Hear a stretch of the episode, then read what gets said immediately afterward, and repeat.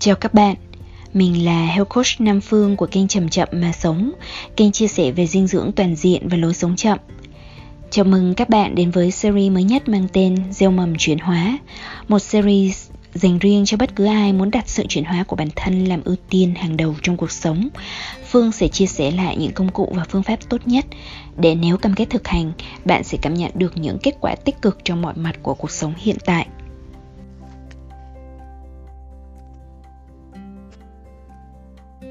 Các bạn ơi, tuần vừa qua của các bạn thế nào? Bạn có còn nhớ khái niệm giờ sức mạnh, Power Hour trong podcast môn học quan trọng hơn tất cả không? Đó là một giờ cố định hàng ngày mà chúng ta có thể cam kết ưu tiên cho sự phát triển và chuyển hóa của bản thân, cho dù là ở khía cạnh nào, rèn luyện sức khỏe, học những điều mới hay thực hành một kỹ năng quan trọng Tuy nhiên, nếu như bạn cũng như Phương, một con người hoàn toàn bình thường ở thời điểm hiện tại, thì sự hào hứng học tập cũng như bất cứ một cảm xúc nào khác có thể lên xuống rất thất thường. Khi hứng chí lên thì chúng ta có thể học liên tiếp nhiều giờ đồng hồ một cách say mê và hạnh phúc. Kiểu hạnh phúc này diễn ra ngay thời điểm chúng ta đang học mà không đợi kết quả của việc học này diễn ra sau đó sẽ như thế nào. Bởi nó thường đi kèm với nhiều hy vọng, nhiều sự lạc quan vào tương lai mà chúng ta đang hướng đến đầu tư chúng ta thấy mình như một mầm cây nhỏ, đang không ngừng nỗ lực vươn về phía ánh sáng. Và thế là đủ. Những ngày như thế thì giờ sức mạnh là một chuyện ta có thể làm hết sức dễ dàng, phải không nào? Nhưng ngược lại, cũng sẽ có những ngày chúng ta đơn thuần là cảm thấy chán trường ngay từ lúc thức dậy. Những vấn đề chưa được giải quyết của ngày hôm trước hay đủ loại áp lực cuộc sống khiến chúng ta cảm thấy chán nản.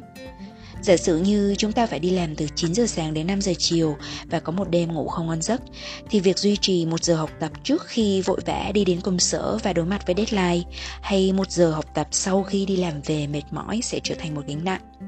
Nó sẽ trở thành một đầu mục khác nữa, cạnh tranh thêm phần năng lượng vốn dĩ còn rất ít ỏi của chúng ta nếu bỏ một ngày không duy trì thì không sao, nhưng khi bỏ hai ngày trở lên thì ta sẽ thấy mình như thể là trượt dốc không phanh và rất nhanh chóng bỏ cuộc ngay sau đó.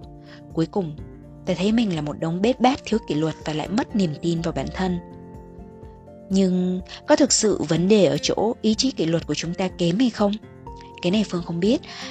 Tùy người, tùy hoàn cảnh, nhưng phương chỉ biết là nếu như chúng ta cứ lặp đi lặp lại với chính mình cái thông điệp rằng mình là người lười mình kỷ luật kém, mình là kiểu người nhanh thích chóng chán, thì chính những câu khẳng định này sẽ trở thành một niềm tin tiêu cực khiến ta tự giới hạn mọi tiềm năng phát triển của bản thân. Và niềm tin này sẽ lại lều lái hành vi của chúng ta một cách vô thức, khiến cho các nỗ lực tiếp theo lại thất bại theo một kiểu như cũ, bắt đầu hào hứng và kết thúc chán phèo.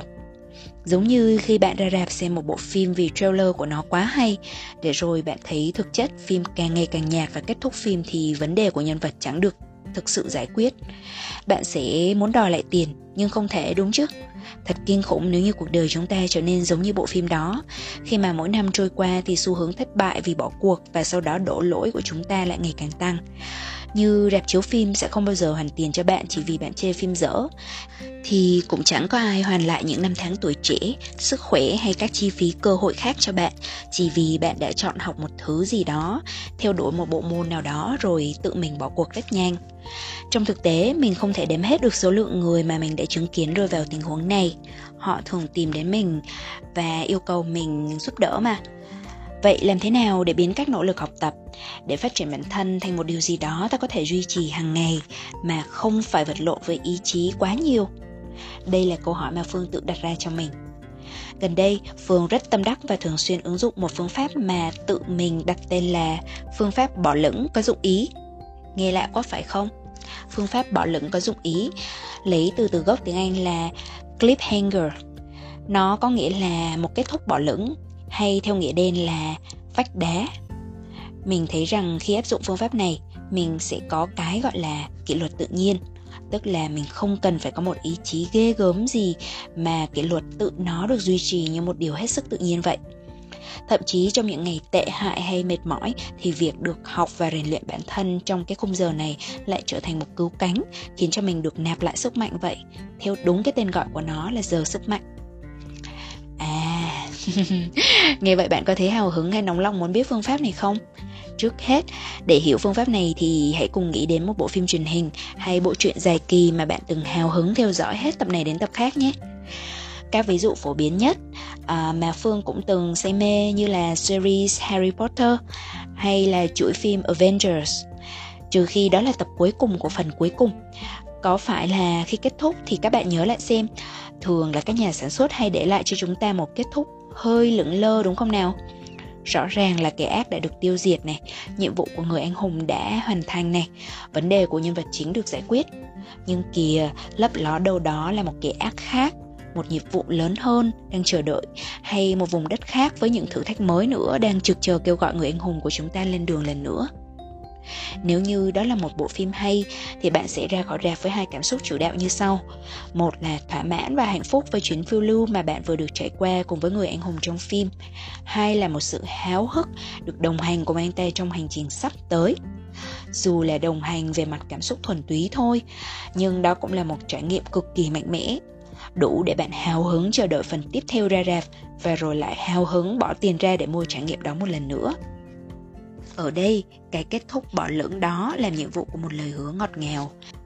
Và bạn biết là trong những trường hợp như vậy thì bạn sẽ không cần ai nhắc nhở mà tự động đón đợi phần tiếp theo để được trải qua cảm giác đầy hạnh phúc, đầy phiêu lưu ấy. Đối với một số kiểu hình giải trí có trả phí, kết thúc bỏ lượng ấy khiến người ta cảm thấy quá hồi hộp và quá khao khát đến mức phải chi tiền ngay để được trải nghiệm ngay lập tức. Ví dụ như ứng dụng đọc truyện tranh webtoon của Hàn Quốc chẳng hạn. Trung bình hàng tuần thì mỗi bộ truyện sẽ ra một phần hoàn toàn miễn phí. Nhiệm vụ của số đông người đọc đơn thuần là chờ đợi mà thôi nhưng thường thì sẽ có một bộ phận độc giả không thể chịu nổi vì họa sĩ tạo ra những kết thúc bỏ lửng quá gay cấn, nên phải bỏ ra thêm ít nhất là một nửa đô la để mua quyền đọc nhanh cho một phần đó nó gọi là fast pass, tức là cái quyền được tua nhanh. Cho dù vừa mua vừa than khóc cho túi tiền của mình, trong phần bình luận rằng họ phải bỏ tiền để vượt qua được cái vách đá kịch tính này, để rồi thấy mình đứng trước một vách đá kịch tính khác. Một bộ phận không nhỏ vẫn không cưỡng lại được thôi thúc trả tiền để liên tiếp có cái trải nghiệm đó. Một ngày, phương tự hỏi là, nếu như mình cũng tận dụng cái quy tắc bỏ lửng này đối với việc học thì sao? Liệu nếu như mình làm một cách có chú ý thì mình có nghiện việc học như nghiện đọc truyện, như nghiện xem phim hay không? Thế là mình à, thử nghiệm bằng cách thay vì đọc một quyển sách cho đến khi nào không đọc nổi nữa thì thôi. Mình cố tình canh giờ để ngưng đọc sau 20 phút. Đôi khi khi quyển sách đang quá hay và sắp đến đoạn mình chờ đợi, mình vẫn bỏ xuống. Và kết quả là ngày hôm sau mình thấy bản thân bắt đầu chờ đợi đến khung giờ mình được đọc sách hoặc thậm chí thức dậy một cách hào hứng hơn chỉ vì nghĩ đến việc mình sẽ được đọc đoạn tiếp theo đã bỏ dở của hôm qua. Vậy là thành nghiện học đó. Bạn hẳn là hiểu ngay cơ chế mà phương đang muốn nói đến đúng không nào? Nếu như theo cách hiểu logic thông thường, nếu còn đang thấy hào hứng và học được nữa thì tội gì mà không tiếp tục đúng không? Thế là thường là ta cứ tiếp tục học miệt mài cho đến khi mình mệt nhoài nhưng thông thường thì dần dần sự tập trung của ta sẽ giảm sút dần đều kể từ phút thứ 20 trở đi và đương nhiên là hiệu quả tiếp thu cũng không còn tốt nữa. Đó là lý do mà các bài nói chuyện TED Talk giới hạn diễn giả trong khung thời gian này. Dĩ nhiên, tùy mỗi người mà khung giờ này có thể được tăng, giảm, xê xích một chút. Như phương pháp tăng sự tập trung Pomodoro thì thường lấy mốc 25 phút như giới hạn tập trung của một người bình thường, rồi sau đó sẽ có quãng nghỉ ngắn 5 phút trước khi khởi động lại những ai biết đến phương pháp này sẽ thấy là 5 phút đó không hề phung phí, mà thực chất là lúc ta thực sự để cho mình tiêu hóa được hết những gì đã học và để tiềm thức mạnh mẽ hoạt động. Ngoài ra, khi bạn đã nhìn mọi thứ dưới lăng kính của kết thúc bỏ lửng rồi, bạn sẽ thấy nó được ứng dụng ở rất rất nhiều nơi. Đơn cử như các trang học trực tuyến kiểu My Valley chẳng hạn, người ta càng ngày càng có xu hướng chia nhỏ các bài học lớn ra thành các lớp học nhỏ hơn, không để người học trở nên quá chán ngán. Kết thúc mỗi phần học cũng là lúc à, người học vẫn còn đang rất là sung sức và hào hứng nhưng họ không được học tiếp cho đến ngày hôm sau nếu còn thời gian việc của họ là phải làm bài tập phải thực hành hoặc chia sẻ cảm nhận với người học khác thật ra, mọi thứ đều dựa trên hiểu biết về bản chất sinh lý học và hành vi con người, hay là não bộ học. Thông qua các cuộc nghiên cứu não bộ và tâm lý học, các nhà khoa học nói rằng sau một trải nghiệm, con người không nhớ về từng khoảnh khắc của trải nghiệm đó với một mức độ như nhau, mà thực ra họ sẽ nhớ chủ yếu đến hai khoảnh khắc sau, khoảnh khắc cao trào khi cảm xúc dâng lên tột đỉnh và khoảnh khắc kết thúc khi cảm xúc được động lại tại giây phút này trung bình cộng của hai khoảnh khắc này sẽ quyết định cảm xúc chủ đạo của con người đối với trải nghiệm đã qua. Tương tự, khi đi xem phim, bạn sẽ thấy là cho dù phim không quá đặc sắc, thậm chí hơi nhạt nhẽo, nhưng chỉ cần có một đến hai khoảnh khắc cao trào ấn tượng và kết thúc phim hay thì bạn sẽ có xu hướng đánh giá cao bộ phim đó. Ngược lại, nếu một bộ phim khác có thời lượng, các cảnh hay hơn nhiều so với bộ phim kia, nhưng ít khi cảm xúc được đẩy lên đến đỉnh cao và kết thúc phim thì nhạt nhẽo thì bạn biết rồi đấy. Ngay khi phim hiện lên chữ the end kết thúc là khán giả đã la ó rồi phải không nào? Bạn ạ, à, chúng ta thường có xu hướng nghĩ mình ra quyết định đều theo một chuẩn mực logic nào đó. Nhưng thực chất, nếu ví cuộc sống như một dòng chảy, thì lý trí chỉ là anh lái thuyền bé nhỏ, trong khi cảm xúc và những biến ảo của nó trong tâm của chúng ta như những dòng chảy ngầm cực kỳ mạnh mẽ đang đưa thuyền đi khi ta thấy mọi thứ dễ dàng, đó là khi anh lấy thuyền đang biết lựa, nương theo dòng chảy của cảm xúc. Còn một khi có một dòng hải lưu không thuận lợi, thì dù chèo cật lực mà không được thuận theo dòng, nhiều khả năng thuyền sẽ lật. Cũng như thế với các quyết định của chúng ta, những quyết định càng quan trọng thì có vẻ như cảm xúc đứng sau càng mạnh mẽ. Để rồi khi cảm xúc đó sụt xuống Ta thấy logic thì vẫn còn nguyên, nhưng chẳng hiểu sao cái động lực vô hình nào đó đã đẩy con thuyền của mình phút trước còn đi băng băng, nhưng bây giờ tựa như bốc hơi vậy. Hoặc tệ hơn, ta nói mình bị cuộc sống cuốn đi, tựa như là ta là người chèo thuyền bị rơi vào một xoáy nước mạnh và không thể thoát ra vậy. Bản thân Phương rất nóng lòng chia sẻ phương pháp bỏ lửng có dụng ý với bạn bởi vì nó là một phương pháp thuận theo dòng chảy tự nhiên và ít phải bỏ năng lượng ra kháng cự năng lượng của dòng chảy tự nhiên đó lại dựa theo những cảm xúc tích cực, như là sự tò mò, háo hức, say mê và đầy hy vọng của mỗi người chúng ta khi khám phá cái mới mỗi ngày. Ta như trẻ nhỏ nóng lòng được đọc tập truyện mới, hay ngồi trước tivi chờ đợi giờ chiếu bộ phim hoạt hình yêu thích vậy. Bởi vì tập trước đó, bạn đang đứng trước một vách đá bỏ lửng. Bạn nghĩ nó là phương pháp kiểu hơi trẻ con và không dành cho nghiêm túc ư? Hy vọng là bạn không nghĩ như vậy. Còn nếu có nghĩ như vậy thì không sao. Để phương cho bạn một ví dụ về một người nổi tiếng nghiêm túc để ứng dụng phương pháp này nhé. Dù ông ấy không đặt tên là phương pháp bỏ lửng có chủ ý. Đó là haruki murakami một trong những tiểu thuyết gia hiếm hoi mà luôn giữ được phong độ qua mọi thập kỷ kể từ ngày bắt đầu sự nghiệp cầm bút. Sách của ông được đánh giá cao bởi nhà chuyên môn và cả người hâm mộ trong nước lẫn quốc tế, thậm chí trở thành những cơn sốt mỗi lần nó được xuất bản, được dịch ra đến hơn 50 ngôn ngữ với rất nhiều triệu bản. Gần như mọi tác phẩm của ông đều đã được dịch ra tiếng Việt và dù bạn có thích hay không, hẳn là bạn cũng từng nghe tên một tác phẩm của ông hoặc thậm chí biết một người bạn thích đọc sách của ông. Ở Nhật Bản, Murakami nổi tiếng là khép kín và chỉ giao lưu với một vòng tròn bạn bè hẹp thôi. Đời tư của ông gần như cũng được giữ kín như bưng cho đến khi ông viết một cuốn tự truyện về cuộc sống của mình. Và cách tiếp cận của ông là thông qua một hoạt động chủ đạo ông làm hàng ngày bên cạnh việc viết là hoạt động chạy bộ Cuốn Tôi nói gì khi nói về chạy bộ của Murakami tiết lộ cách thức ông tổ chức cuộc sống của mình theo một kỷ luật khá chặt chẽ và cho thấy một nỗ lực phi thường để duy trì sức khỏe cũng như chất lượng của những gì ông sáng tạo ra. Thậm chí là phải khổ công đào luyện để bù đắp cho việc bắt đầu sự nghiệp hơi muộn và khi tuổi tác ngày một tăng. Theo đúng nguyên văn, ông nói rằng cố gắng tối đa trong những giới hạn cá nhân của mình, đó là bản chất của chạy bộ và là một ẩn dụ cho cuộc sống cho tôi và cho cả viết lách. Ông nhìn nhận việc viết cơ bản là một kiểu lao động tay chân và vì vậy cần kỷ luật nghiêm túc để duy trì hàng ngày. Đối với các nhà văn chuyên nghiệp như Raymond Chandler, dù không viết được gì thì vẫn phải ngồi vào bàn để duy trì sự tập trung như một kỷ luật. Mức độ tập trung và bền bỉ của Murakami trong công việc, trong việc rèn luyện thể chất lẫn trong cuộc sống là điều mình chú ý khi đọc cuốn sách này cách đây nhiều năm.